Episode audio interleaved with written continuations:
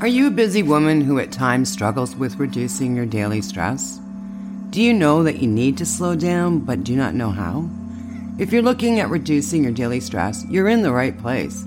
My name is Denise Eckert, and I welcome you to the Calm Your Daily Stress podcast. I just love interviewing guests so they can share their stress reducing tips and techniques with you. Now, if you find this podcast helpful, please share it with someone who struggles with stress because lowering our stress will make us a better person, a happier partner, mom, friend, neighbor, etc.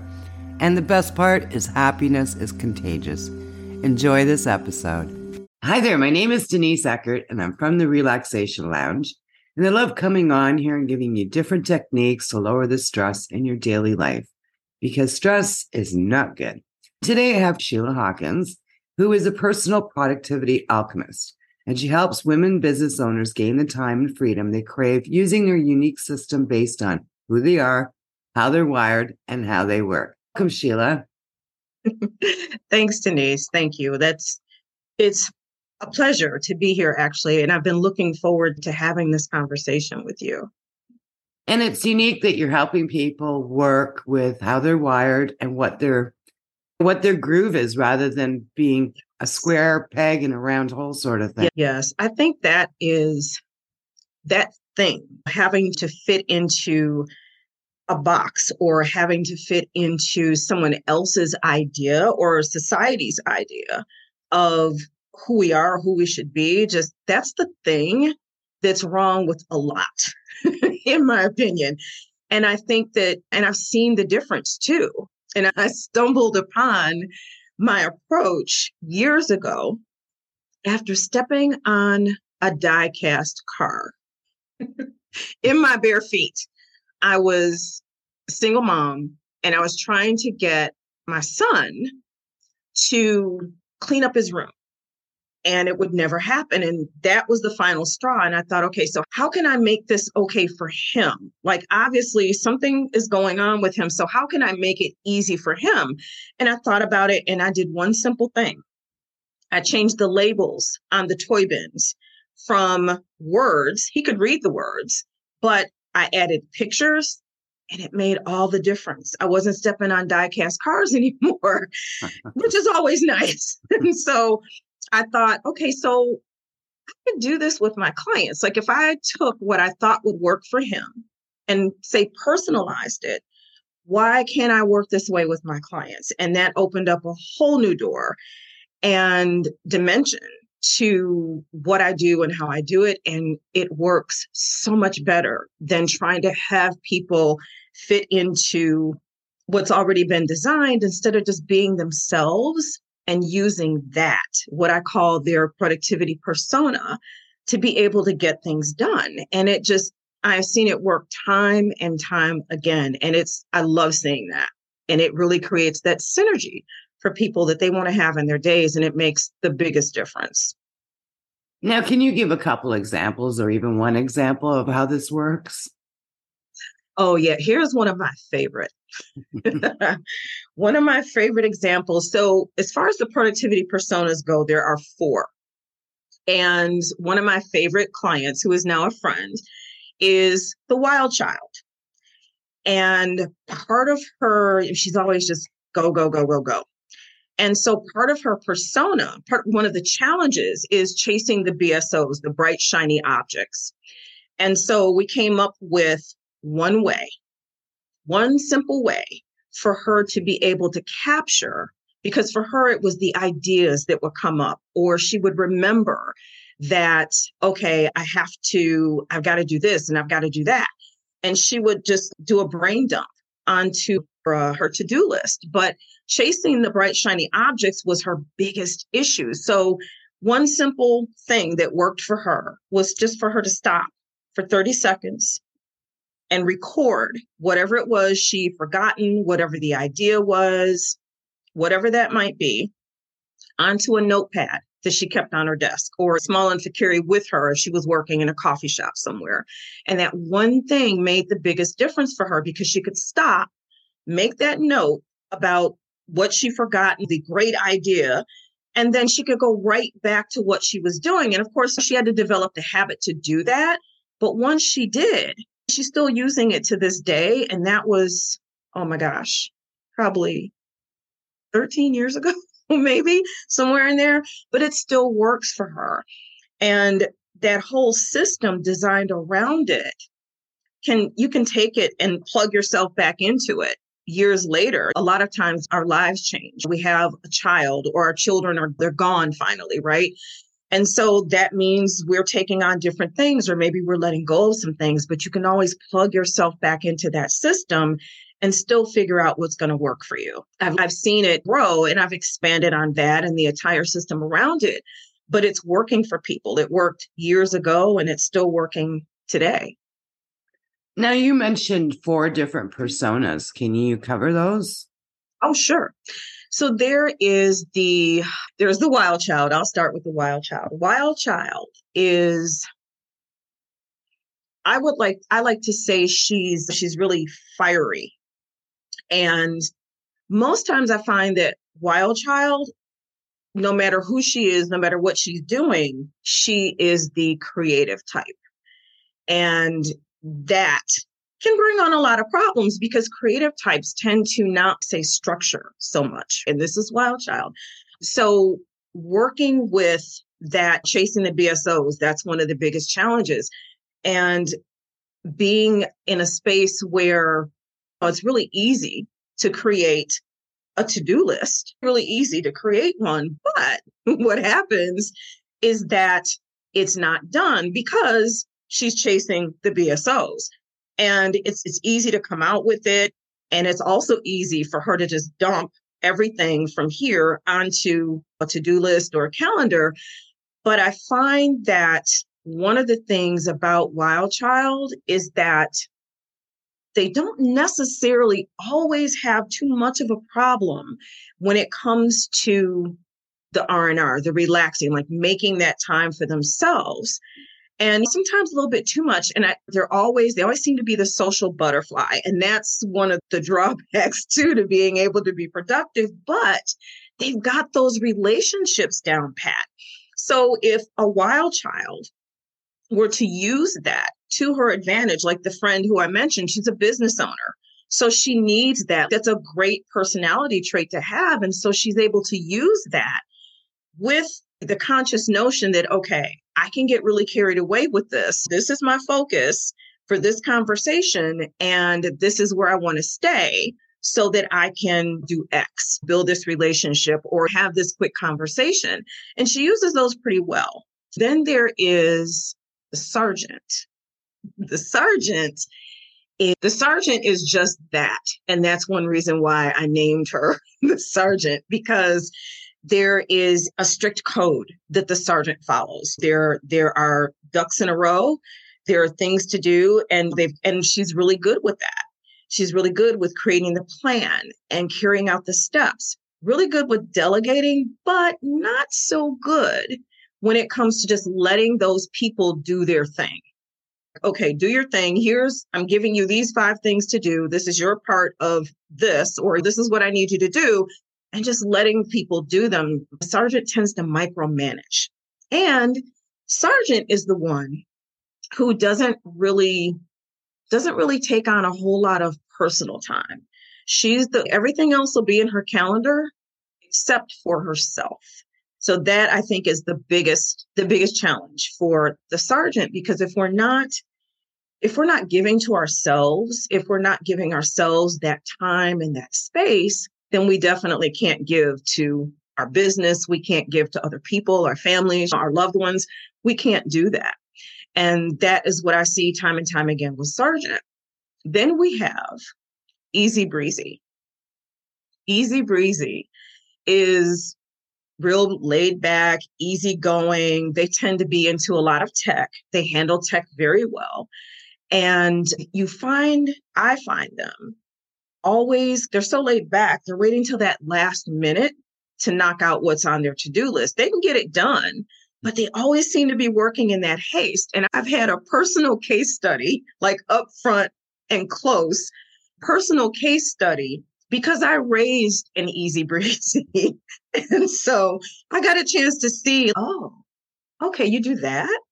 But I was able to plug him in to some of my case studies and some research to to ask those questions or just to observe hey what kind of apps are you into right now? And what are you using these apps for? And again that the tech head being into a lot of tech was really reiterated with him and others. That's their that's their strong point although they don't they wait until that last minute. So they're always putting off the decisions and always putting off things to do. And then the fourth persona is the deep thinker deep thinker is a lot like Sergeant in that she's able to easily create the list of what there is to do. She can design a project with her eyes closed or in her sleep, just like Sergeant can. And deep thinker is by the book, very productive, very focused, and very visual too. Very visual, like Wild Child. Wild Child is very visual. And so when it comes to deep thinker, being able to see those things in front of you, being able to see your calendar, to see that project outline, those types of things work really well for deep thinker. And the deep thinker's drawback is the can be procrastination and perfectionism. Not that other people don't say have those things going on for them too, but those are the two biggest things for a deep thinker. Always wanting everything to be perfect instead of maybe looking at excellence, trying that on instead of the perfection, because nothing's ever really going to be perfect. And I know that persona very well because I am the deep thinker. Now, are these, is this a system that you've come up with? I've done a lot of different systems. I've actually never heard of those type of categories before, which are really cool. Yeah, these are, this is something that I created. I started looking at, after having stepped on the diecast car, I started looking at ways to, to personalize things for people and started doing a lot of that, designing physical office spaces where back then that was the thing. Paper was the thing. So you had the files and whatnot more so than you do nowadays. We have things on our computers and other electronic devices. But back then, that's what I was doing. And I started to look at who people were on a deeper level and started looking at personality types and what this one does versus that one and did some research. And then literally one day I sat down and I had, I like to put paper up on the wall and grab my Sharpies. And so that's what I did. And I started outlining them and I got that big picture, seeing how one interacts with another, who would be good as far as working on teams together and that kind of thing. And by the I just kept adding to it over the course of a couple of weeks, kept adding to it. And when I was done, I had this grid with those four personas on them. And then I got my little focus group together. And I, of course, friends and family were used as guinea pigs as well. but started pulling all those pieces together and refining them and started using them in my work with clients. And up until the point that I started, I got past maybe what? Two, was it 2015, 2016? I started really putting them out there for everybody to see and to start to learn from. And I took that and built other frameworks around it too, so that I was able to still be able to really look at serving everybody making sure that things aren't just, say, covered from the deep thinker perspective, but in order to be able to help everybody, because that's a big problem it, in, in trying to find what you need for that perfect fit to be able to get things done. That's the challenge. So I use that as part, like when I go to build any framework, I use that system and it, it rings true. So far, all these years, it's worked. It makes sense. It depends on your personality. Just for mm-hmm. instance, you wouldn't want a wild child doing data entry for an accounting department. She might last one hour, if that. So, what is the importance for someone to find out what they identify with? Yeah, I think for anyone, just knowing who you are in your relationship with time, that's what your productivity persona is. It reveals to you how you inter how you interact with time, how you approach it, and your strengths as well as your challenges. Some people see challenges as weaknesses, and I don't call them that because I think that our challenges are meant to help us get better. They're meant to help us evolve. And so if you have this picture of who you are, you look at those strengths and you recognize them because sometimes what I find happens is that after people learn who they are and they learn their like what their strengths are, they actually start to see them because they've been so focused on beating themselves up because things aren't getting done, they're confused, and whatever else you can add to that list. So then they're able to see, oh, okay, I've got some great points here. And then they can take those challenges and learn how to use them to actually be able to support them. And knowing what they know about themselves like you just said like wild child no you don't want that person in say a data entry department or as a personal assistant unless maybe they might be running errands. But however wild child could still take those things about herself and refine them so that she can get to the point of being able to work as a data entry clerk or the personal assistant who's handling all the things because she does have those capabilities. But I think it's important because one of the things that, that we're never really taught is to identify who we are, who we be. Society is so busy telling us who you should be, who you can't be, how you can be, right? Regardless to what's going on inside of you and how you're wired but that that focus needs to be front and center because after you do that whether it's business wise or in any other from any other perspective once you do that really who you are. You can draw your boundaries you know what type of work you want to pursue and you feel comfortable being you. And i find that clients tend to not beat themselves up so much after the fact because they do know who they are. Oh, yeah, that's one of my challenges. So, in order to deal with that challenge, I'm using this particular tool or this particular strategy, or I'm handing over these particular things to other people to do because that is not in my lane. And it just it brings about a sense of self and I think a self a sense of peace too and we're able to just move through our days knowing that's not going to work for me or no that didn't work for me. I shouldn't have done that. Now maybe i need to go do what the original plan was hand it over or to use something else to shore me up so that i can do that. But i think that's why it's important when we take the focus off of everything that's out there and what we're being told how we're being told we should do things then we start focusing on ourselves, that makes all the difference. Mm-hmm. it makes all the difference.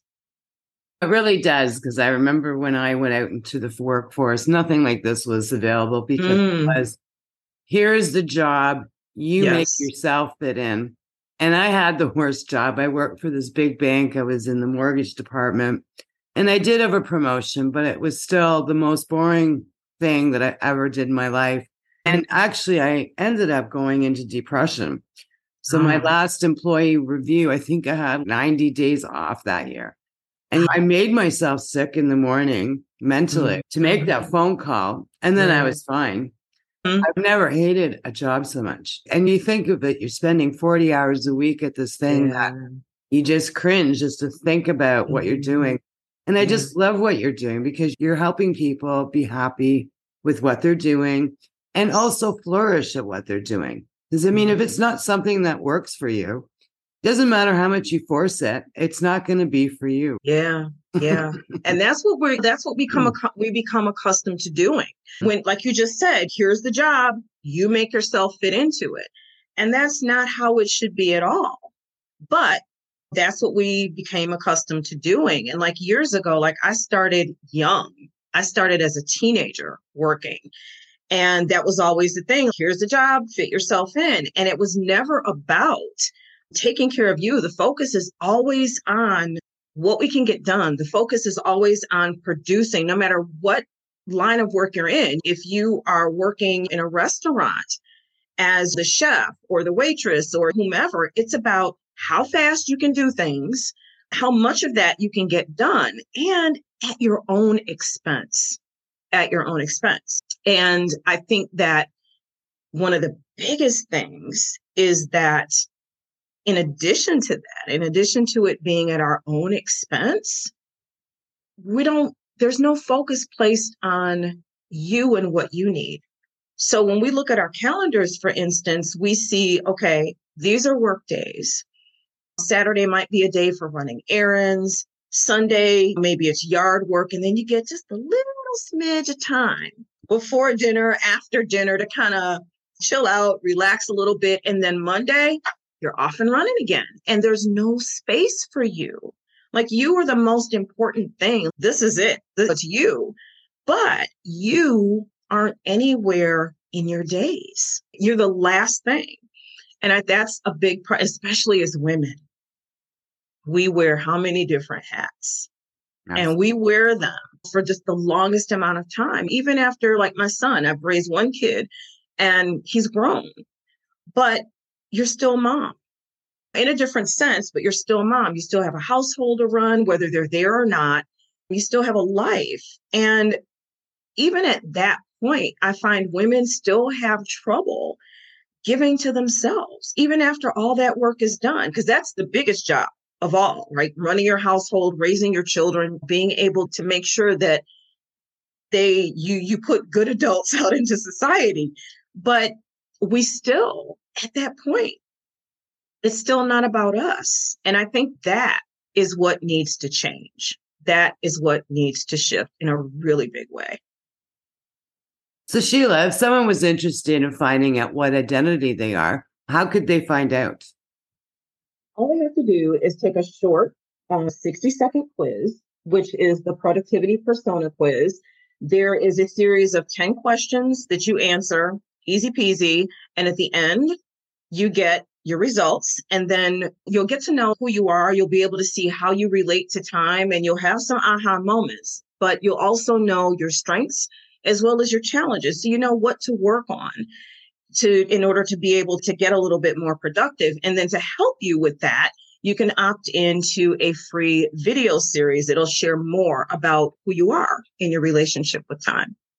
That sounds awesome. So, we're going to be wrapping this up. What are your words of wisdom you'd like to leave with the audience today? Mm, wow. There's a lot that I could say, but I will say this one thing because I think that this is the most important thing. And that to to be to be in the habit of creating space for yourself.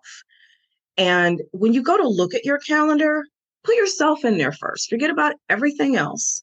Put yourself in there first. And time off does not include holidays and weekends. So if you're going to put some time off in your calendar, holidays don't count. Create some space for yourself. Wonderful information. Anywhere you will see this or listen to this, I will have her links there. So go take the quiz, find out which identity you are. And if you have any questions, please feel free to reach out and contact Sheila.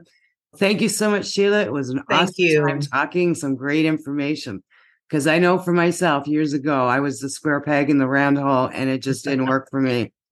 Thank you so much for your interview and thank you for listening. And I'll see you in the next episode. Thank you for listening to the Calm Your Daily Stress podcast. Have you ever wondered what your stress personality is? Are you a self care goddess or a burnout queen? Well, you can find out by taking my free quiz. You just need to go to www.stressquiz.info to find out where you rank. Sending you love and peace, and I'll see you in the next episode.